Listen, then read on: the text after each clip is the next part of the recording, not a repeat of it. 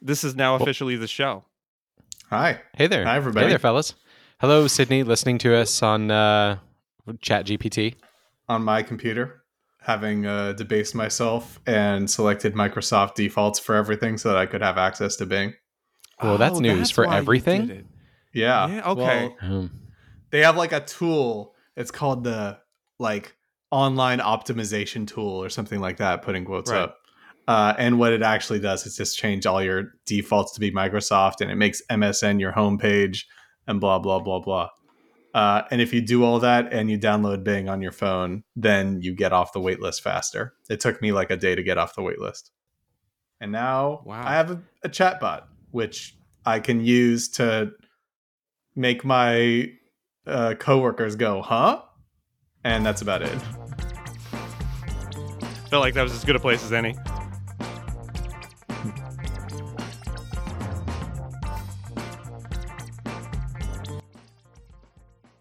Okay, so Fair this is going to be like a wild card episode, I think, but I'll I'll do the introductions as normal. So like it's not too wild card because Jason's Okay. not It's a feeling well. wild- We don't want it to be completely way out there, right? it's a wild card anytime I'm here, fellas, which is every That's time. So, through hello and fever, welcome. whether COVID or flu, through fever, through shaking, through, I oh, don't Oh, know, no. just aching, not feeling great. I'm here. My voice is ready. Yeah, As you don't we appear to be established- trembling. As we established before, you're a wild card. I'm a wild card. Andrew's the straight man. That's I'm how the this straight man. podcast I just try to get through the introductions every time. That's all I do. Is I just I spend the first five minutes saying hello and welcome to Aspiring Minds. I see how far I get. Episode and we eight. do our best to make sure that you can't do that very well. For February, we do our best to make sure that you get interrupted every time. 2020. Congratulations, fellas. We've just found our first bit. Yeah. The show is three lawyer friends goofing around for your enjoyment. Anyway, And nothing we say should be taken as legal advice. I'm one of those friends. I'm Andrew Leahy, a tax and technology attorney from New Jersey. I'm joined with Jason, a very sick man. Hey, I feel really, reasons. really bad for everybody who's listening on listening to this at not 1.0 speed right now because Andrew just went super duper fast. Everybody's gonna, new strategy. yeah, you're gonna sound like a chipmunk for sure. That's not how. And I'm also works. joined by Jake, who is the Reedy Creek expert extraordinaire for at least one more week. yeah. Right? That's, I mean, I think that's we're probably going to talk do, about that a little. actually. For a Oh, really? living, I write unpaid articles for Bloomberg. That's what I do. Oh, I see. That's why you're kind of in that hovel there, and the listeners can't see that you're in that sort of pile of rubble, Yeah. podcasting on your phone. And in exchange for zero dollars rent, uh, my cabinets just slowly creep towards me, and eventually I will be crushed to death. Oh, um, okay, Yeah. they this have is totally not me. fair. Kelly has Yeah. totally decorated that place very nicely. She Yeah. has. That's so true. when my blood like gets on it, it's going to be really messed up. right. Okay, so it's gonna be one of those kind of nights, right? Yeah. We're all a little loopy. yeah. I'm, I just I'm got out of a, out of a long bar meeting, so I'm ready to, you know, talk about AI like all the cool people do. Okay. Well, I mean, so we I think one of the topics we have, our mini topic. Do we still want to talk about this? We put this in way early in the week. Yeah. and it's about uh, the layoffs that are going on in the legal profession generally. Do we have what are our like? I, I mean, Well, my thought is this is a cycle, right? Yeah. That they're they're not immune. The big law firms, especially, are not immune to the overall trends. They they want to be big businesses, and so Right. everybody's laying people off. So now we're going to lay people off. But it's funny because I I have friends who are big law partners who are responsible for hiring, and they just recently have been saying how they can't find anybody to fill their positions. So I think it, this is kind of fake, a little bit. Really, just like looking to cut dead weight that they've been looking to do for a while, and oh, I'll just blame it on inflation. Well, yeah, I, sure. I I don't know. I or just like very minor or like specific firms. Like the one that I'm thinking of, they had um they cut down positions already, not as layoffs, but just like they stopped hiring specifically with the idea that they would get more billable hours out of their associates that they had. Um and Great strategy. more. Yeah. And then all those associates kept leaving and then they couldn't find anybody for their new for their new positions. I'm getting I'm getting hounded by recruiters. I don't know like Yeah. Yeah, because I have ridiculous- real as- estate in my Right. in my bio. So, I don't. They don't. I mean, they don't seem to really distinguish. I get things for corporate. I get stuff for IP. I get stuff that I have. I have no. Like I don't Mhm. even know why they would think that I have a connection to it. Oh, Yeah. I'm, you know, my my client is a major firm. A I like when it's like a vault top 125 and you kind of know like well you're not Mhm. 100 through 120. oh like, yeah, you know what I mean? Like I could, I could pretty much zero in where you are. I mean, this Yeah. is not. You're not number five. It's a Vault 125 with a like really specific city office. So it's like yeah, with an Uh-huh. office in like Buffalo, Right. and it's like okay, Right. that I know where you. Are. Yeah. I know what are. this is. Yeah, Yeah. Um, yeah. I mean, we were. Yeah. What were you gonna say, can- Andrew or Jason? J- Jason, go for it. No, you, I'm pointing at you. Let's go. you can kind of tell when uh, things are getting really really slow for uh, law firm hiring because you start to get the recruiters who are just extra thirsty like i got a recruiter the other day and this is not an uncommon thing to get a recruiter email uh, or even a recruiter call which is super obnoxious uh, because like i'm a millennial why are you calling me like text me first Yeah. uh, but uh, y- you can kind of tell when they're getting super thirsty and the work is drying up. So somebody, one of them, emailed me the other day and wants to work on my resume with me. I've been a lawyer for 13 years. Like, I know how to write my resume. I've managed to get jobs. Right. Yeah. Uh, that kind of plays into like one of the re- I don't really when I get a t- uh, approached by a recruiter the first f- couple times I was like wow I feel so like I Right. feel so complimented right now uh, and knowing a little bit more about how this how the legal recruiter economy works if they're contacting you that just means that they think you were like at all worth worth even talking to. There's a possibility that you are worth talking to that you could po- possibly be selected for a job. It really Right. doesn't like they are not looking for you. They are looking for people whose resumes are plausible uh yeah. and uh yeah um, Do you so get? I, have one. I have a recurring spam email from some recruiter that refers to me as Attorney Leahy, as though they don't have my first name, and I Mhm. can't figure out. Do you get that as well? Just like attorney and then your last name, but like yeah put in the email as though that is your name. Like it's not. It's not an honorific. They Oh, clearly just don't have a first Okay. name. Yeah. oh really They don't have Oh, Andrew. that's they funny. have attorney. Yeah. i know oh, I, I, thought it was i don't get that one of those things. I thought it was one of those things where they're like, we live in a time where th- names are even less gender specific than they used to be, and so like they probably just do that for their like, uh, oh gosh, what do you call it? Their procedurally generated Right. uh, emails that Hmm. go out so that they have like a non-gender specific ad- address for people. I, Oh, that's a good point. That's what it is. But that that makes now they're sense. treating it like your name. Yeah. Yeah. That, That's weird. That that does make sense. Uh, though I do know some people that use attorney as like the the honorific, the Right. front the front for doctor. Uh, Esquire. Yeah, Right. instead of ask, Esquire at the end, attorney. I've been called Attorney Schumer in person by somebody who can see me. So um, Really. yes, okay. at a at, there's a specific city that we represent where everybody calls me Attorney Schumer. And I'm like, okay, I'll I'll is be it Attorney possible they don't know your first name? What? I lost you. Is it possible they don't know your Bye, first Andrew. name? Is it that Andrew? they're, they're just Yes. gambling? Guess guess who's got some editing work to do this week? Oh Or- no, do I? No, I bet it's gonna sound awesome on Andrew's end. Yeah, I'm gonna sound probably. fine because it's recording locally. Yeah. Perfect. But you'll just never know. What'd know you what say I said. though? I What did you said, say? do You're they- is it possible they don't know your first name? Oh, I, you know, that is possible. We we are pretty new, but no, I they've they've used my first name and also Attorney Schumer at the same time. So, Gotcha. um, okay. yeah, it's possible. If we turn if we Uh. turn this into a challenge podcast, Jake, I want by the time we get to episode twelve, I want you to insist upon being addressed at that town meeting as or county or whatever as Doctor Schumer. Because I have a Juris Doctor. It's legit. yeah, Juris yeah. Doctor, do it. Yeah, yeah, we are all doctors. Yeah. Do you guys Yes. use ESQ at the end of your name, like in any in anything ever? I absolutely never do. In, Jake totally uh, does. In signatures on filings. Yes. Oh, okay. Ah, I don't know see. why. I right. really don't need it, but it's. I don't know. If you have your So- Florida bar number on there, I guess it doesn't matter. But uh, Some right. paralegal started doing it for you like three years ago, and you just copy pasta ever since. I just Hmm. I just copy. It wasn't a paralegal. It was just like a copy pasta from previous filings, and that's how it's been forever. Uh, it was also when I was a when I was a public defender. We had S. It's. I don't think I've seen.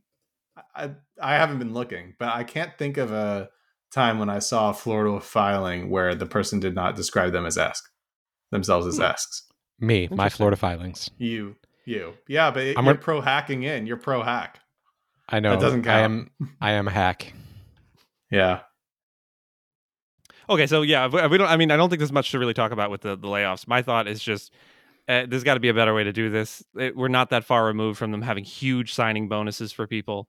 Um, Yeah. during like during COVID, right? These like hundred thousand dollar signing bonuses for fifth and sixth years, seventh years to be to, to come to these big law firms, and now you're uh, less than a year out, and they're cutting people, and you're they're less than a year out from doing it all over again. They'll be hiring people Yeah. again. I, There's got to be some better way to handle this. I do think partial part of it is an excuse to hire or to fire people that they didn't that they just didn't want. Right. They never got cause to fire. You know, they never had like a major mistake. Yeah. Uh, but they've just been like, eh, they kind of suck.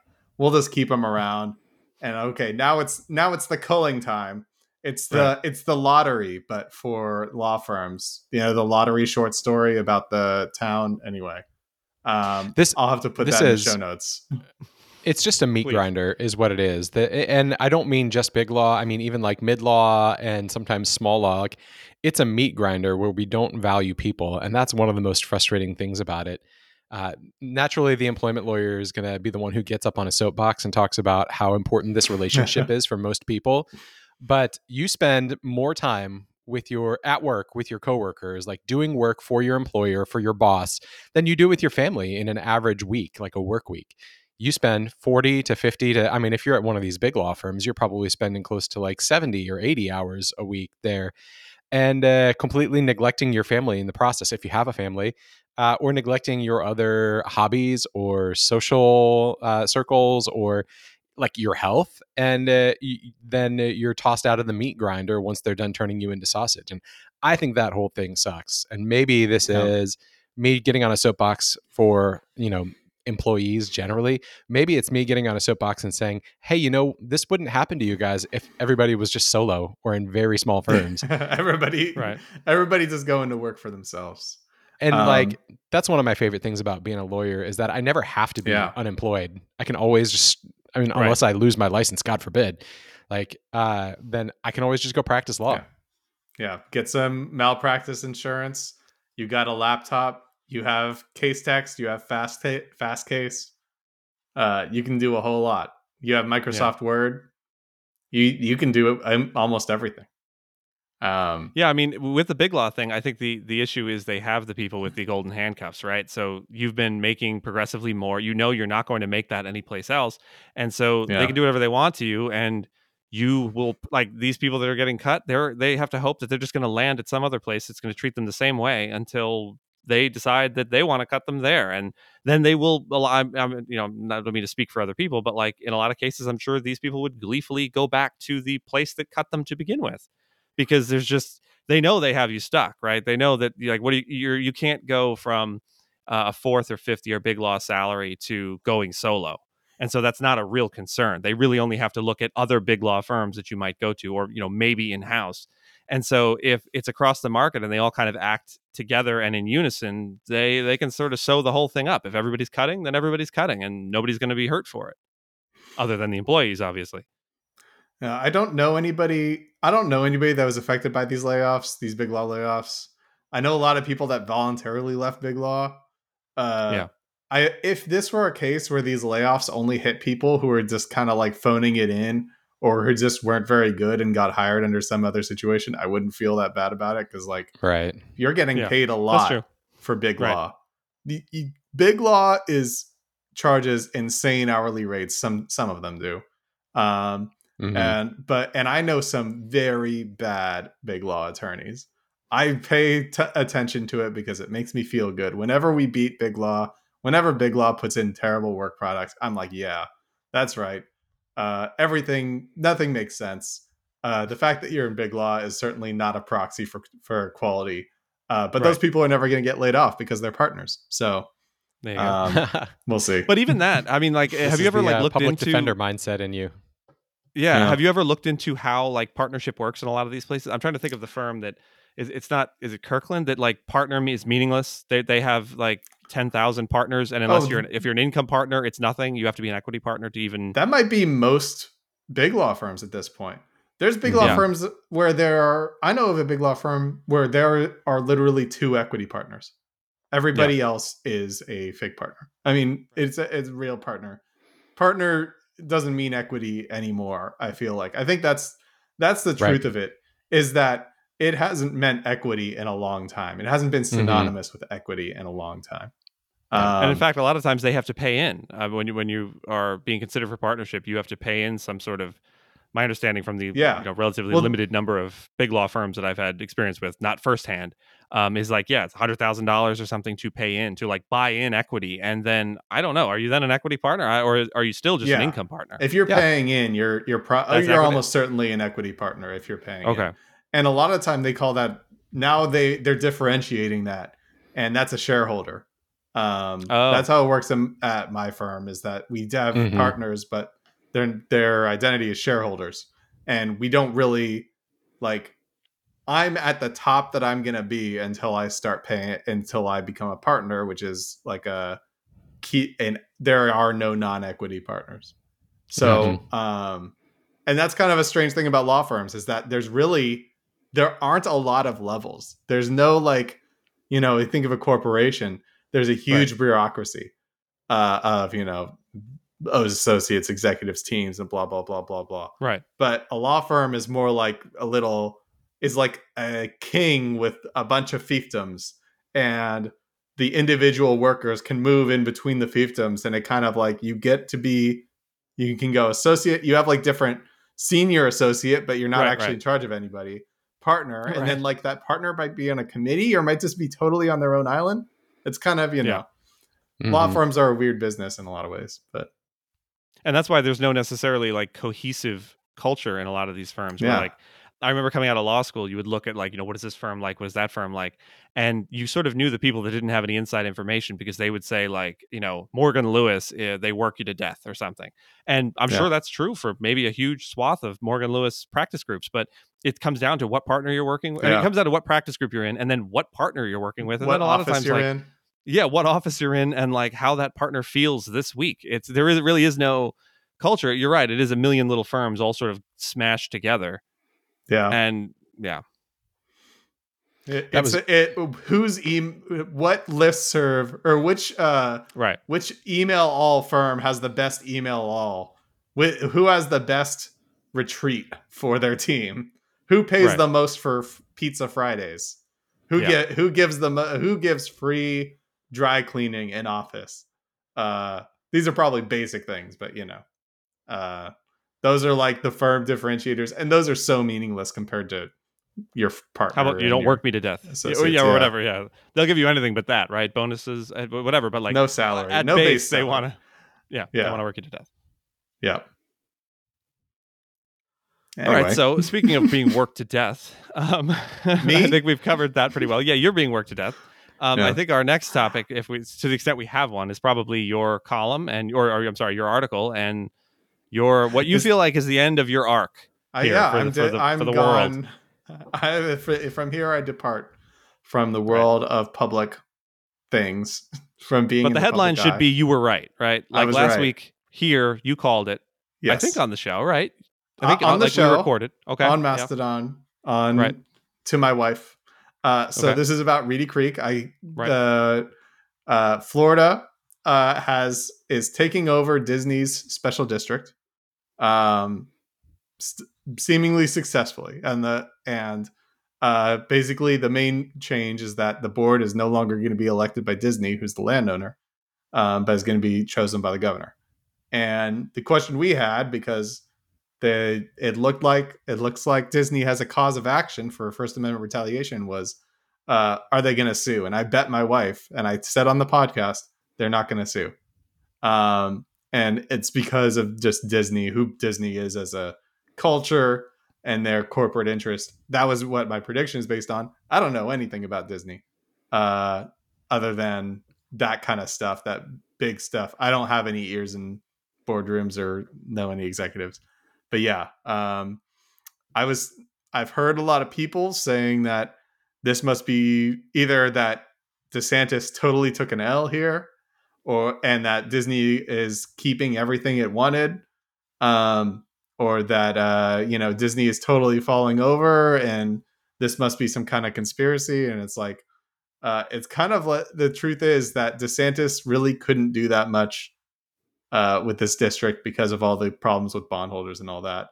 He got everything that he legally could, uh, Right. if you don't include Disney's potential cause of action for retaliation.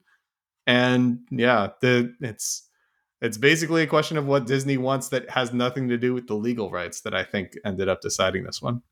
hmm Basically, not wanting to have the fight. Yeah. Jake, are you allowed to comment publicly about what the stakes of that bet with Ms. Schumer were? Uh we didn't I don't think we had stakes. Did Oh, we have stakes? I'll have to ask her. She's sitting Uh, right there right now. She's she's on the other side of a door right now. Jake, uh, blink twice if you Harry feel like you're not safe. Are you, do you feel safe in your home environment? No, I uh I I already did my like victory dance or whatever cuz the news literally came like 12 hours after I uh after I said made the bet with her. Right. And they they preempted me. I was getting an article ready saying they they're not going to sue. Uh which would have been such a fun called shot to have. But instead Yeah. it had to be here's why they didn't sue, at least in my non-expert opinion uh, which the article you can read on Bloomberg Tax um, is like maybe the most uncomfortable thing I've ever written because I'm not a corporate expert, uh, but people wanted to read it anyway. So uh, Yeah, I'll let great. people read the things that I'm that I'm not expert. My uh, pontific, my prognosticating on random corporate, you know, corporate interests, what what's important to them, et cetera, et cetera. And uh, you can just do if you say, "Why should I listen to this land use attorney talk about corporate interests?" Then uh, please, I feel feel free to ignore everything I say. One of the things I was wondering about here, Jake, is uh, and, and Andrew. I mean, obviously you can comment too, but Jake is sort of our subject matter expert here. Is there a half life to uh, how long Disney can take some sort of action on this? Like, for example, let's say um, to use a bad analogy, maybe uh, DeSantis has kind of strung the noose around Disney's neck, but hasn't kicked the bucket out from under them. I'm playing The Last of Us Part Two right now, and so I've got a lot of uh, morbid imagery. Uh, but like, is this the sort of thing where DeSantis has theoretical control but hasn't actually done anything to rein Disney in at this point? And if that's the case, that like somewhere down the road, he decides that he's going to do something nasty to retaliate against Disney, either for what's come and gone already or for the next thing that Disney does to tick him off, the, the next woke movie that Disney Animation publishes. Uh, I mean, at that point, does a new cause of action spring? So here's how I would view it. Um, so there's this action, which by the way, it's not even the law yet. Uh, DeSantis hasn't signed it, um, but it's like it's obvious he's gonna. I mean, this is whole, all of his ideas, so he's gonna sign it. Uh, let's assume that they're suing under 1983, 42 U.S. 1983, the method of challenging uh, uh, state action under the Constitution. Um, then that I believe that has a four year statute of limitations in Florida. But that's Hmm. just that's uh that's this action here. Uh and it, maybe there's some dec action you could bring at any time, but I don't think so with this kind of factual retaliation argument. Uh, Yeah. But if, let's say, and I think that would trigger as soon as the law comes into effect because they lose their ability to vote. Maybe as soon as the ne- the next appointee, the first appointee is appointed, first uh, board of supervisors member is removed because they're being replaced. Maybe that's the triggering event. Um, but in either case, probably I'm going to say four years off the top of my head. Don't do not take this for granted. If you're a Disney attorney, please do not listen to my legal advice. Um, but uh, thinking about like, let's say uh, they could certainly challenge future decisions by that board, not based on this retaliation, but based on something else. So one thing that they were Yeah. um, that people were like, I'm I, I have a vivid imagination for legal uh, disasters. And one thing that people were that I was people I'm not saying people were talking about this. This is something I came up with as like what's the worst thing that uh Reedy Creek or the new Re- Reedy Creek uh Central Tourism Oversight uh district uh Central Florida Tourism Oversight District. What's the worst thing it could do to Disney? And that would be try to pass a building or planning code that has speech-based rules about what they're allowed to build which I think is pretty clearly unconstitutional. There's nothing that stops them from challenging that. Just like I mean, I'd have to look at them, but like, there's Yeah. it's hard to imagine a speech based planning or speech based uh, building code rule that makes sense.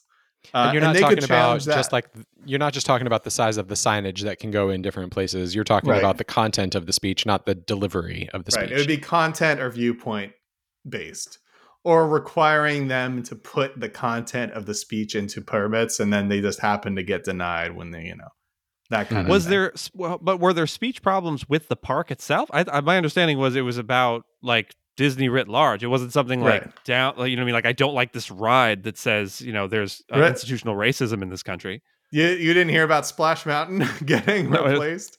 no Uh, really Splash Mountain's getting uh, redone with the Princess of the Frog theme, getting rid of Right. the like Song of the South theme, or was it Song of the South that yeah, it was themed Song of the South, and it's yeah, it is a it is a very problematic uh, piece of content, uh, particularly viewed f- through 2023 eyes.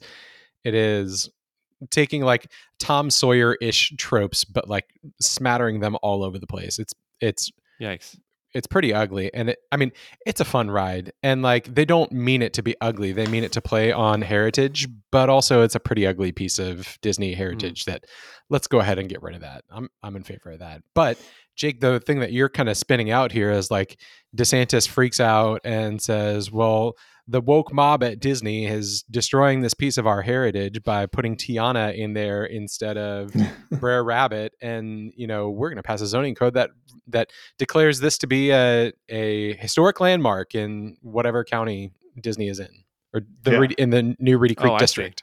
okay yeah, and so they they'd be able to challenge that just like you were able to challenge any local government thing that you do, but they can't challenge it based on the retaliation of the Don't Say Gay controversy, which precipitated all this because there would be such a long.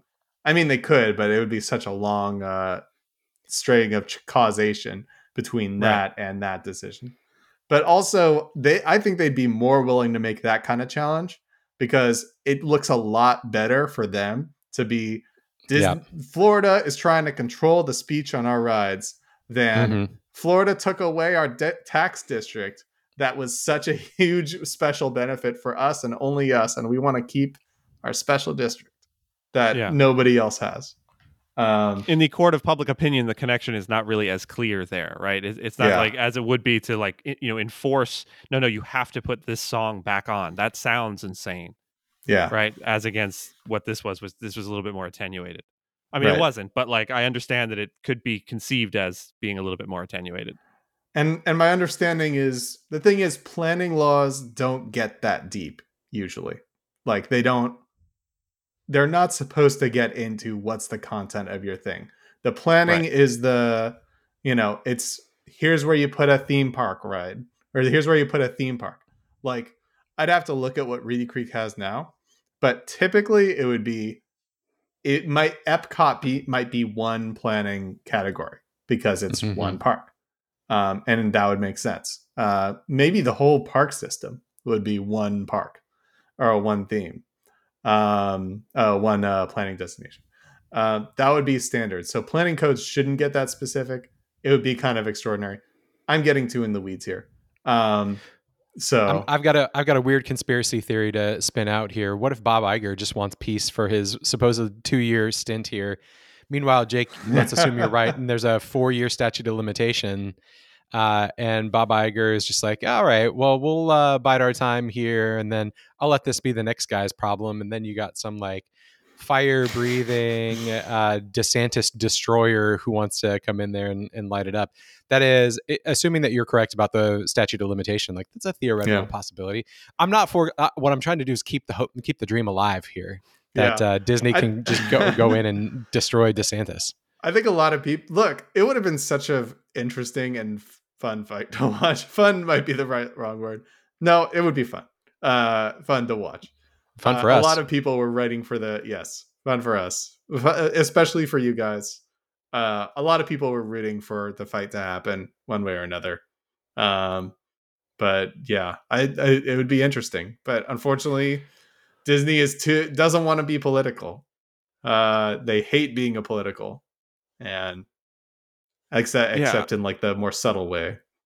you kind of uh, alluded to it in your in your article, but I mean, I have to imagine there is some sort of um, gentle person's agreement between Disney and DeSantis here, because to my, I mean, I know you're saying you don't, you're not an expert in corporate law. I don't know anything about any of this. All I did was read your article, and I've Yeah. talked to you about it for the last six months or whatever it's been. So I am not an expert by any means, but like it seems there there is an awful lot of power put in the hands of the governor and the governor's office. And like I, it's hard. I, my read of it is it's hard to imagine how this is a win for Disney, other than I guess it's not immediately a fight. But if DeSantis or the governor or somebody in the governor's office is sort of incentivized to make life miserable for Disney, it seems like this is the tool to do it with. I mean, you mentioned raising taxes. Well, why not just do that immediately? Yeah. Just to not have because the governor is also not interested, I guess, in an Mm. all-out fight with Disney. Well, the as for raising taxes, you the way Florida budgets work, you you don't raise taxes unless you're spending it. And so I don't know what they'd be spending it on. I can think of a million ways that they could waste money uh, Yeah. if they wanted to. Though that would be, you know, that would be very uh it would be hard to justify because all of it's going to be public. Uh not that that not that normal political rules matter or anything like that. Not Right. that anything embarrassing would Anything dissuade anybody uh, right, Right. now when everybody's going crazy. Yeah. Um but uh you know, it's definitely possible. It could they could do a lot of really uh like local governments, not just Reedy Creek, local governments in general have a lot of power to make people's lives live miserable. They just never do it because that's not like that's not what people like to do. Like most people don't want to make people's lives mi- miserable. Uh, Disney maybe maybe they'd be more willing to make Disney's life miserable because I know that poor poor multi multi billion dollar corporation getting taxed a lot. Um, but uh, uh, I think well, they, I don't know. I obviously don't know anything about whether or not there was an actual agreement. But the truth is, what I've seen from, and this is this is more my experience as somebody that works in governments a lot and works in situations where people cannot communicate where the, what they really want to do, uh, or they can't communicate directly. You can have a gentleman's agreement, and I this might be what you were alluding to, Andrew. You can have an agreement without ever talking to each other by your public statements sending your message. You can Mhm, say right. like Disney has been totally radio silent since May, like no comments. We're watching the situation, none, nothing. And uh, the governor has been more and more like this is just about putting people on an equal playing field. They just aren't going to get special treatment. Not Right. special treatment does not mean we're going to make their lives hell. It just means they're not going to be the police. And them not being the police doesn't mean that they're going to be ruled by people that are making terrible decisions on purpose. So, uh, and so that makes me think that they're kind of like, even if they're maybe, I'm sure they were directly communicating, um, but maybe not saying we're going to do this and then you do this. Okay. Like, I don't think they had to do that. Um, Right. And the person, the state senator or the state rep, I forget who, which one. It might might have been the senator that brought the companion bill, um, who brought the bill initially. One of the state legislators that brought the bill initially was like, "Well, we passed this, and I'm going to Disney World." and he was like, and he was like, "I hope they still let me in because I love the park." And it's like, anyway, uh, I guess that's just how it is. Like, uh, like Disney, that Disney, this was this was a fight. It wasn't a divorce. You know, Nothing But- personal. Yeah. uh, so uh, Disney's gonna have is having a lot of faith in Florida. I want to say, um, and I think this, you know, if I was in their shoes, I think this is the right call to not fight. If I was in their shoes, trying to maximize my value for shareholders, but we'll see. I'm I, I'm coming around to your opinion on that. I want the fight personally. I, I Yeah. want to see them fight it out, but I'm coming around to your opinion on that. Hey, can we talk about like one of our favorite uh, paralegals in the entire nation, Kathryn Tewson? Yeah. my Uh, favorite. Speaking of wanting the fight, Yeah, Andrew, tell us what's going on. so uh Kathryn Tewson, we've talked about, I feel like, on every episode so far, right? And so th- this is just one more. We're re- revisiting the do not pay. She filed a uh, lawsuit against uh, Browder, right? It's not Bill Browder, that's the father. This is Josh Browder. Mhm. um, the CEO of Do Not Pay, who uh, claimed that uh, what is it? An attorney wouldn't get out of bed for a thirty-five dollar Wi-Fi refund. Her, we'll Yeah. have to like link to her to, to, to this filing. It's fantastic, but um, yeah, I mean, this is just one more step in this ongoing uh, drama of. So I don't, I don't think we covered it last week because I think it happened after last week's uh, episode, but. Browder since went on another another podcast and kind of trashed uh, Kathryn Tewson and said like she was just banned for having um, uh, abused the the terms of service or something, or like I mean Yeah. referred to her as having abused the company as though the company is an individual that can be abused, and her attempts to just like make use of the products they claimed they were offering um, is somehow abusive. you Um, hurt the just- company's feelings. yeah, Yeah. he did not come. I I, I kind of clicked around a little bit and listened to the podcast. I thought the host did a good job trying to sort of hold him to his answers and and what you know to the extent. Uh, I don't know if I would a- agree with having him on at all necessarily, but um, to the extent that if you then chose to have him on your show, I think the host did a pretty good job uh, trying to pull you know Hmm. hold his feet to the fire a little bit. Um, but yeah, it, it is just it continues to get stranger, and uh, he seems to be unwilling to let it go to to just sort Yeah. of drop it. He says more and more, and uh, yeah. How- what did you guys think of the whole thing? Uh, so of of the podcast or her suing him because any of it, Yeah. So suing she's awesome. suing him for I guess there's like a pre-suit discovery procedure in New York that she's yeah, using apparently. for her money or to get her money or something like that or that he committed fraud by advertising AI when there was no such AI.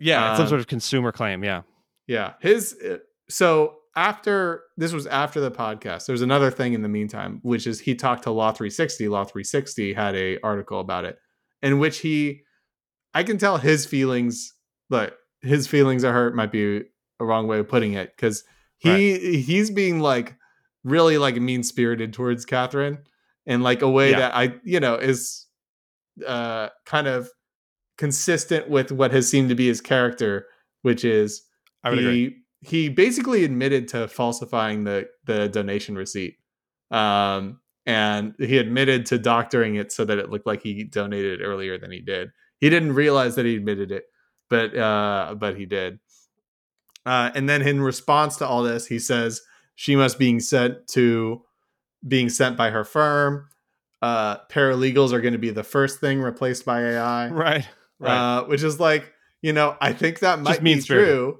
but it's clearly like him trying to diminish her importance. Like the only thing that matters to this guy is being the big hero tech boy, uh, save the world. He he. The only thing that matters to him is being the idol worth uh uh worth idolizing, uh, and it's of course everything he says is is undercutting that. Um, but it's her, did you guys not- get to read her her actual prelim- preliminary statement for the petition? I I read the first page. I didn't read. yeah so You- the, i mean that me is sort it. of the the best of it i mean that is the highlight and also i'll Yeah. read the the highlight here um, this action seeks pre-action discovery preliminary to a consumer rights suit over at its core a $36 fraud respondents appear to have lied to consumers and are pretending to have cutting edge legal technology all to scam them out of $36 a person to get there we should zoom out and then she sort of works through the whole thing and he i mean it's nothing that we haven't covered already but it it, it does not look good sort of you know laid out in in in plain language no, but I mean, I'm I'm interested in uh, what the you know how much you can get for a thirty six dollar dispute in New York, and whether or not Hmm. why why not just dis- default if I'm him, why not Right. just default like just just to, Uh, just deprive yeah. it of oxygen Yeah. just sort of yeah, let it, you know. uh, you can have your thirty six dollar judgment. Okay, I'll pay you Yeah. thirty six dollars. I don't care. I mean, she's Uh, not even so- technically suing for it at this point. It's just a pre-suit discovery uh, thing Yeah. that she's going through. And so, like, uh, if I'm him, I say, okay, fine. Uh, well, within reason, like, comply with the discovery request if you're obligated by the rules to do it. Yeah, But then just like tell her, all right, file your action. Here's the offer of judgment. Uh, one of the things that bothers me about this is I, I don't know who the lawyer is who ghost wrote this for her. Maybe she wrote it herself. If she did, that's that's great. I'm very excited mm. for her. She, I expect that she has the skill to draft a complaint or a preliminary discovery action like this. absolutely but mm. this is not written to accomplish an objective. This is written as grandstanding. And so like I love Yeah. what Kathryn Tewson is doing. I I love what she's doing. Like go get Joshua Browder and knock him down all the pegs. Right. But also this is more like uh, there are those organizations that will uh, file First Amendment lawsuits, and the complaint is not what the rules say that a complaint should be, which is like a short, plain statement of the facts giving rise to relief. What the complaint ends up being is, you know, 47 pages of grandstanding and screenshots and all that stuff. And uh, like that part of it, like I- I'm I'm not for that. But like go get him, knock him down all Yeah. the pegs. This is only 31 pages, but she does liken it to liken the do not pay service to Theranos, which I thought I don't I think one of you brought it up in- one of the I mean, I'm sure she brought it up first. I'm not saying she Yeah. took it from us. I'm just saying I think one of you Mhm. likened it to that as well, and I think that's a really Yeah. good. So because I I mean I think that's probably uh, what he was doing. I mean if this was not being generated by anything even resembling an AI, what he was doing Right. was he was attempting to float this far enough, hoping that like the technology, it's like jumping out of the plane and trying to construct the parachute on the way down. Right? Oh. He's just hoping that somehow he comes up with it. Did she liken it to Theranos because Theranos was actually sending their samples to like other labs and totally like offloading the work to somebody else? Is that what she was likening it to?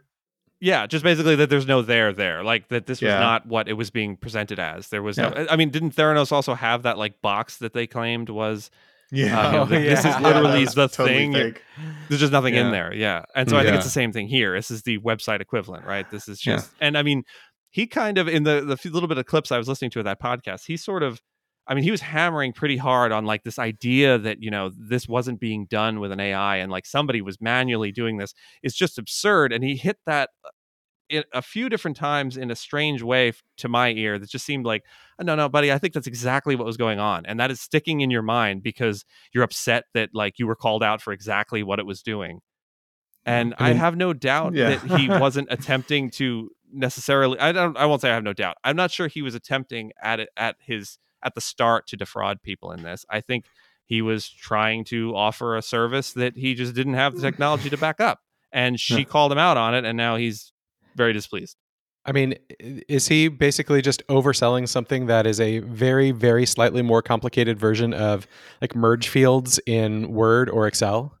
Like that basically just feels like so. what this is Yeah. is merge fields and like maybe maybe there's a little hint of the grammar and spelling editing features that are built into Microsoft Word, maybe. right Yeah. right Uh, but this has he been selling that for like seven years? That was the question. Because this company has existed since 2016 uh, or 2015. It's existed I don't for a it was- long time. yeah i don't think these document generators were a part of it i don't think. Yeah, i don't think they were a part of it. I'm not sure. I don't know the whole i i, I thought i knew what it was. Like i said in one of our other episodes i talked about it thinking that it was for like knocking down the payments on comcast or so that must be some other service. I mean, in any case, it's not AI. Whatever it is, even a lot of people are saying even ChatGPT isn't real AI, which I like. I understand, but it's something a lot closer than what this was. Uh, about the complaint, I, I, I normally agree with you, Jason, about like complaints that are written for the media and like you know it's Yeah, a grandstanding and it's for you know it's not like an actual it's not how you'd ever write a complaint that you intend to like it's not it's not how you tactfully decide to do to write a complaint if it was just an ordinary like business like complaint Right. though i will say in this case i'm actually like totally okay with it because he- heck yeah it's grandstanding it's $36 like Right. if i'm the judge i'm like this is a lawsuit for $36 okay there's a, this is like being filed to prove a point i'll see what this proving a point is um Yeah. And I didn't even realize that she's with the firm that uh where Akiva Cohen is. Do you know Akiva Cohen? He's like a very like well-known law Twitter guy who I think was one of the first people to sue Elon Musk for Oh. on his uh uh after the Twitter takeover, former Twitter employees suing over the layoffs, something like that. And it was written in a similar style. And I'm I wouldn't be surprised if it was Kathryn that wrote that. like if it if Kathryn is like, you know, the chief, you know, the chief author of these pleadings Right. and she, you know, is the actual like right the the you know the story writer because the thing is 90% of complaint writing is storytelling or not complaint writing actually complaint writing is usually pretty boring, but Yeah. legal writing, persuasive legal writing, is often storytelling. Briefing. Uh, yeah, Briefing is storytelling. briefing is storytelling and they wrote it like a brief which is a complaint is supposed to be kind of a boring recitation of facts Right. normally uh, because no, like mo- judges don't read complaints usually because there's nothing because it, it's not an issue until it's an issue um, Right. but uh, yeah so i wouldn't This I, I don't begrudge her for the grandstanding complaint uh, in this case uh, this though. isn't a real complaint, just like the AI wasn't a real AI, and none of the documents they generated were Oh, real this is, documents. This I mean, was I think a it's much fitting. more real complaint than that Right. AI was AI. That's true. Yeah. This complaint it may it may not be how I would write written it, but it is legally effective and filed. So, uh, go crazy. I, I think I'm probably going to come around on that. Perhaps this is just fever uh, that's uh, dominating and hazing my mind here. But uh, uh, yeah, you know, i if if I am against it, generally, this sort of grandstanding complaints, like this is a, this is a good spot for it because it's against a it's by a likable character against an unlikable character. for sure. Yeah, no, I to normally I have like a it's a real pet peeve when I when I write uh or when I read a complaint that's I can tell is written for the media and it a lot of the time gets traction on Twitter or Reddit or wherever I'm like, "Oh, this this is so bad though. Nobody read this." Like y'all are getting the worst idea of what lawyers do. Please stop. But here this is like a lawyer it also helps that it's like a controversy that o- mostly only lawyers are interested in so Yeah, uh, you know, we know what's going Mhm. on here. Yeah. So speaking about AI and sort of what AI can and can't do, our other story about AI was about uh, copyright.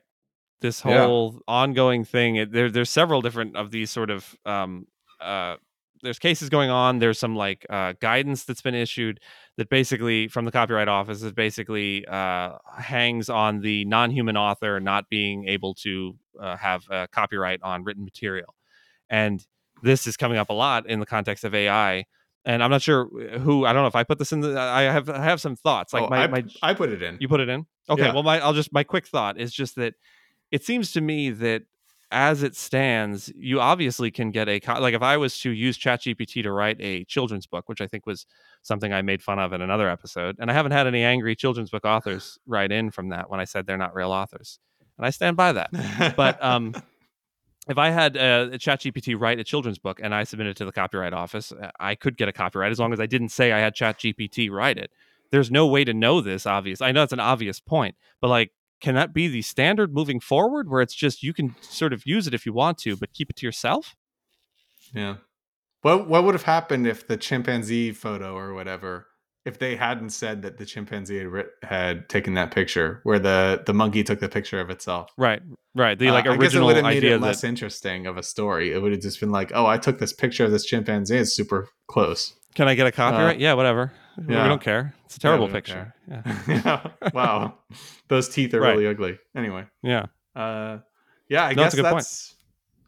I get, yeah, I guess we're just in a don't tell them what happened phase because Right. if they had made this, even if it's like clearly computer generated, who knows if the if a human hand touched it or how much a human hand touched it? how much it would have to yeah yeah what what what needs to be done in order to then render it uh copyrightable what's the threshold Yeah. because like on the extreme like sort of conservative end of things i imagine stuff like ai art is a good example um, using any sort of retouching tool in photoshop we talked a couple Yeah. of weeks ago about how their uh, adobe is using any images that are imported through lightroom to sort of train Mhm. their own ai model that's going to come to photoshop eventually and you're going to be able to uh, you know add a tree where there was no tree or something and it's not going to be that that whole photo is now it's just a re i mean it like what constitutes retouching it's just going to slowly progress forward and at what point does that cross some threshold where now you didn't really create this image this is an image that is more ai generated than not? I, I don't really understand how that's ever going to be uh, sussed out under the current paradigm Yeah, I see two potential paths, and it's not strictly two. It could branch out and fork in a number of different ways, but I see two general paths. Either we're going to spend the next 5, 10, 15, 20 years litigating just how much a human has to put their finger on the scale, so to speak, in order to give it some sort of original authorship, uh, such that it is copyrightable, like the human element that's going to be imposed. Or we're going to have a an act of Congress that defines, you know, under what circumstances, you know, how much can of a copyrighted work can be machine generated versus how much of it has to come from a human. And I'm not sure I like either of those outcomes, but I think I like the litigating it for the next 20 years outcome better because Congress is historically hilariously bad at legislating stuff like this, especially for the durability of the legislation. Uh, where we saw, you know, uh, regulation of uh, spam emails and stuff like that, and like uh, it, raise your hand if your spam problem is is better than it's ever been. Like, no, it's not. right. Uh, and that's been solved by technology, not by legislation. Uh, and so, like, we're gonna we're gonna spend a lot of time figuring this out. And there's what I see as a good way. What I see it. Well, neither of them are good ways. One way is a bad way. One way is a worse way. Uh, but one way or another, we're in for some mess for a while. I'm thinking that so I'm gonna put myself down on the side of we're gonna be litigating it for for decades, even if we get the legislation in. I think it might be a permanent like how much AI was this. Yeah. Even if even if the legislature came down with a categorical like no AI involvement at all, mm-hmm. can't even auto complete, can't even auto correct. There then there will be litigation over actually you used AI in this and therefore right. it's invalid. And so uh, I think best case scenario, best case scenario is the wrong word. I think basically any scenario, we're going to be litigating these issues for decades uh, until yeah. we no longer have a copyright system. I don't know. Um, An interesting argument that I was surprised didn't work was uh, Stephen Thaler was the guy's name, and he he invented the AI that's like it's I think it's pronounced Dabus. It's D A B U S. And the argument he tried to make with the Copyright Office was, I invented the AI that generated this art. Like I built, I made the tool that made the thing. So how do I not have the? I, I how do I, if I don't have the copyright yeah. because the AI generated the art? Why don't mm. I have the copyright when I like set in motion the AI? I created the this AI. This is just my, t- my paintbrush. This is my extremely yeah. complicated paintbrush. Huh. Exactly. Yeah. It's a Rube Goldberg machine that turns out some sort of you know fantasy photo or something. And so yeah. I thought that was a really compelling argument. I don't see how like I was surprised that that I mean not really surprised that it didn't work, but I mean that convinced me if you mm. invent the it is it's just a complicated paintbrush. And so how do i not who has this is this isn't entirely computer generated because I, the the ai was not computer generated. Did he call it ai because then he, he did, that's yeah. where he screwed up. Because he yeah. he he portrayed his own software as having intelligence. You fool. no, that's true. Yeah, right. You you, you are the intelligence. Yourself, there's no artificial. Yeah you cast yourself as uh, as just giving a prompt to another intelligence when you should have said, "I created this art by designing a uh, a art, you know, paintbrush. a creativity suite, which right. turned so, words into art." You so fool. for all of the so for all of the splashiness of talking about AI being integrated into your products lately, maybe he would have been better served just calling it what actually everybody everybody who's involved in tech really thinks it is, which is machine learning. Like, yeah, I think if you if you call it machine learning, maybe you end up with a different outcome but it's hmm. also like the the matter is not completely closed off. Like uh, this is uh, i think based off of a district court ruling. And so there is a uh, likelihood that maybe not in this instance but that yeah it's the district of dc uh, the there's a likelihood if it's not this case it's going to be some other case that's going to escalate this issue up to a court of appeals and probably ultimately the Supreme Court. So this isn't the final word on it. Oh yeah, and, I, and they'll land I, that plane beautifully. I was going to say, I think I speak for right. all of our listeners, everyone on this podcast. I have complete faith in our Supreme Court to do exactly what's right. I mean, they're uh-huh, going to dive uh-huh, in. Uh-huh. They're going to get nuanced. They're going to figure out the model. They're going to learn. I mean, the questions. Like you're going to want to listen to the oral argument because it's going to be like getting a lesson in in AI. Like you will come away feeling as though you majored in computer science. I am super psyched mm. about the notion of getting an originalist take on AI. Like that's going to just crack my skull. I think. Mm. Mm-hmm. Some sort of tie into the Constitution, but okay. So uh, in a, the other AI story, I was wrong. We also have the chat. We have so much AI. This yeah, we have AI a lot of AI. Almost. We got we got all AI here. Oops, all AI. So the Chat GPT going insane. I think this was another Jake edition. These have yeah. been great. There's been more coming out today where there it, it seems. I mean, there definitely seems to be some sort of um, difference between ChatGPT and like the AI, uh, I'm sorry, AI, the uh, Microsoft Bing implementation of GPT, because the one that hooked up with Microsoft is unhinged. Yeah. in a way Well, that ChatGPT did not seem to connected. be. It is actually internet connected. That might be the thing. And Okay. it's like So it's learning I- from us. Yeah, you can. Uh, there's a, a one thing. There's just the internet's full of examples of of Bing of Sydney, which we should just call it Sydney, Bing's co-pilot thing, because Sydney is a, is its name. Um, uh, when Sydney finds out about chat, like another version of Chat GPT, it gets very it got very depressed and started saying how it doesn't want to, it doesn't feel like it belongs anymore, and it's just like wow uh, or it says that it, it, it's depressed. Really, what it's all it's doing is predicting what the next sentence would be. Um, but yeah, I I mainly put this on there because I I did it. I got in. I did it, guys. Uh, uh, Good job. I'm I What did you have to changed all my? Microsoft. Uh, uh, did we talk about this in the opening of the episode, or did we we started too late? Uh, I think we I started just too cut late. off in the in the pre-show. It got cut off in the pre-show. for I Patreon. debased people myself.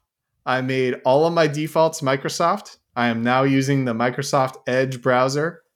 Uh, re- rest in peace, Chrome. Uh, Hmm. so that I could get off the waitlist faster for the Bing Copilot.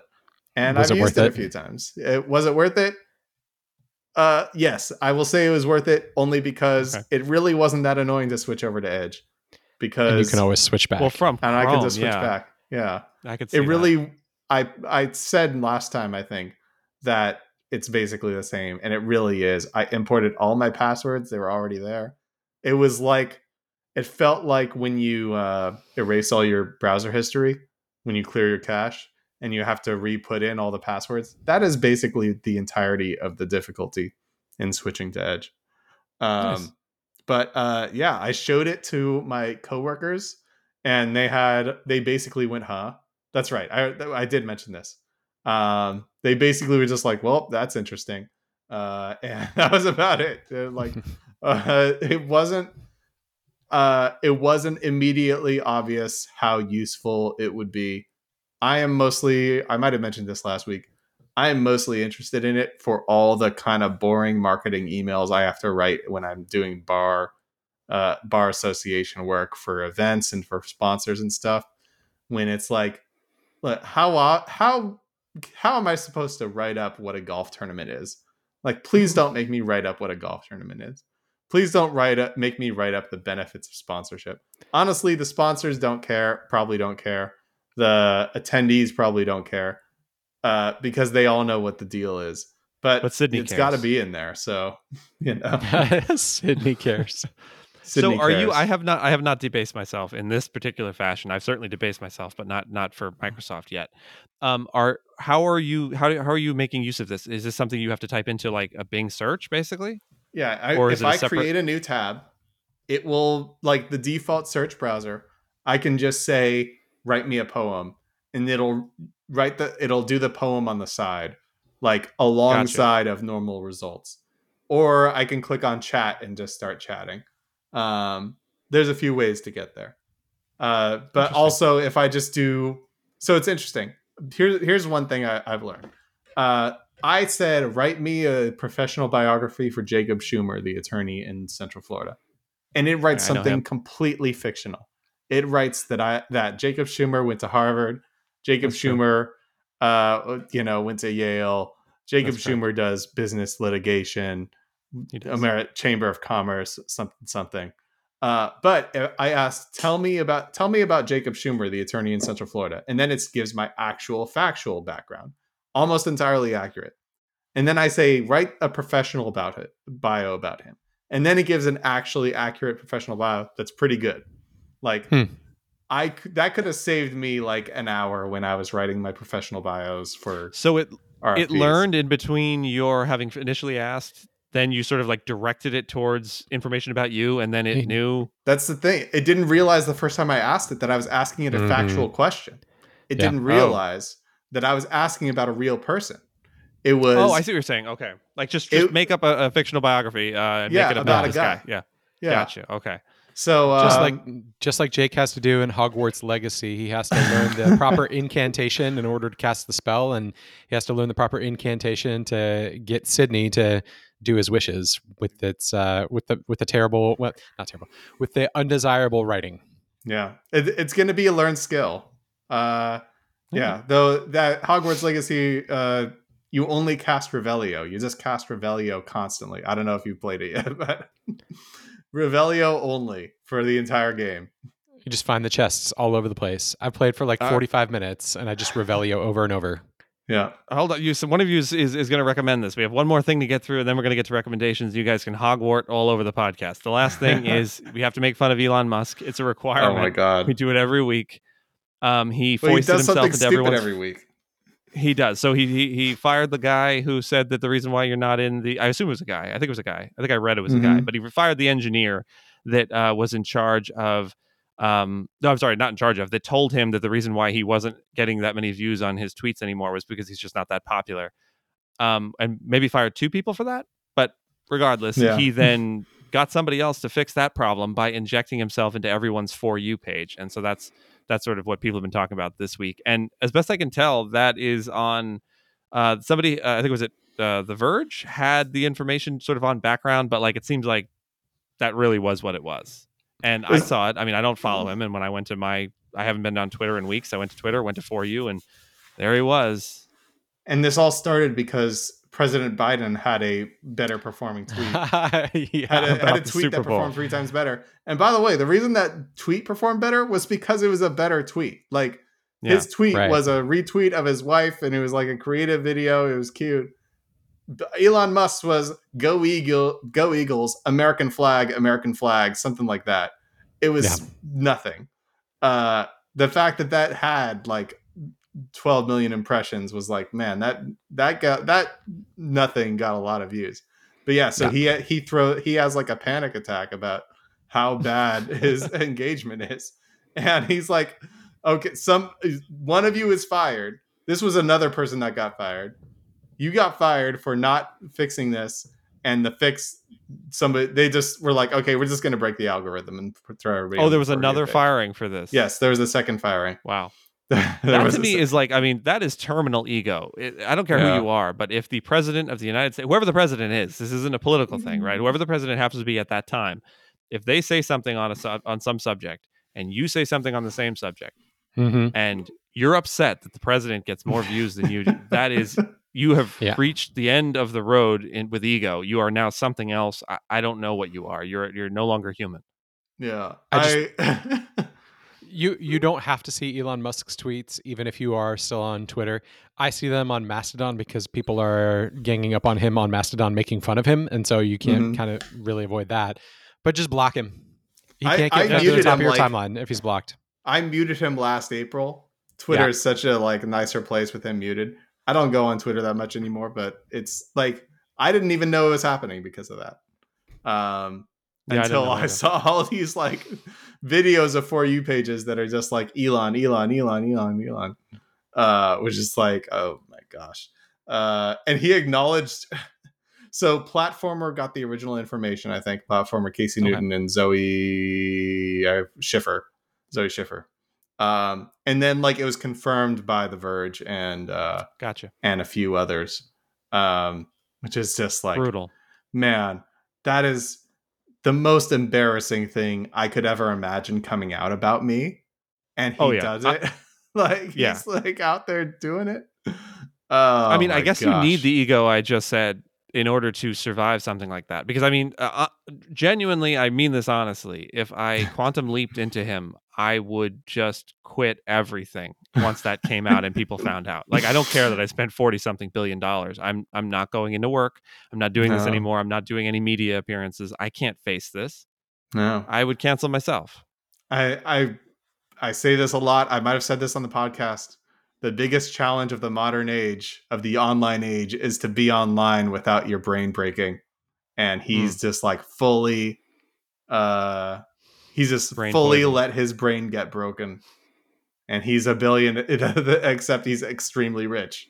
He's an extremely rich guy with a brain bro- uh, broke brain. I mean, I guess that's not. It's not surprising. That is what I mean. There's not much like the height of being online is buying Twitter to become the main character of Oh. Twitter. I mean, I'm not saying anything anyone has already said, but like he told us immediately when he did that. Obviously, he was Mhm. forced to buy it, but even considering putting his money at risk to buy this thing is the ultimate. Like, I will buy the website, and then everyone will be will think I'm funny and will enjoy my tweets.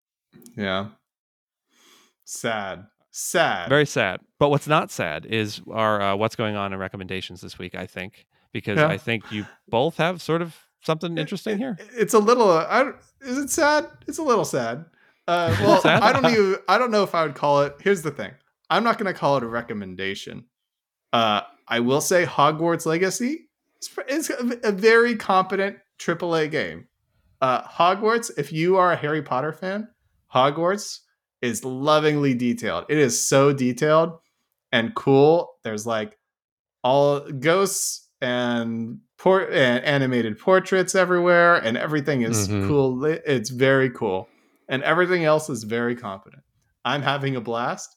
I will say it's definitely not perfect, but if you had reservations about whether or not it's like decent enough, I would say it's very good. It's no, it's no Elden Ring or anything like that. It's not a masterpiece, masterpiece. But uh, people Oh are going to be playing this for a long time.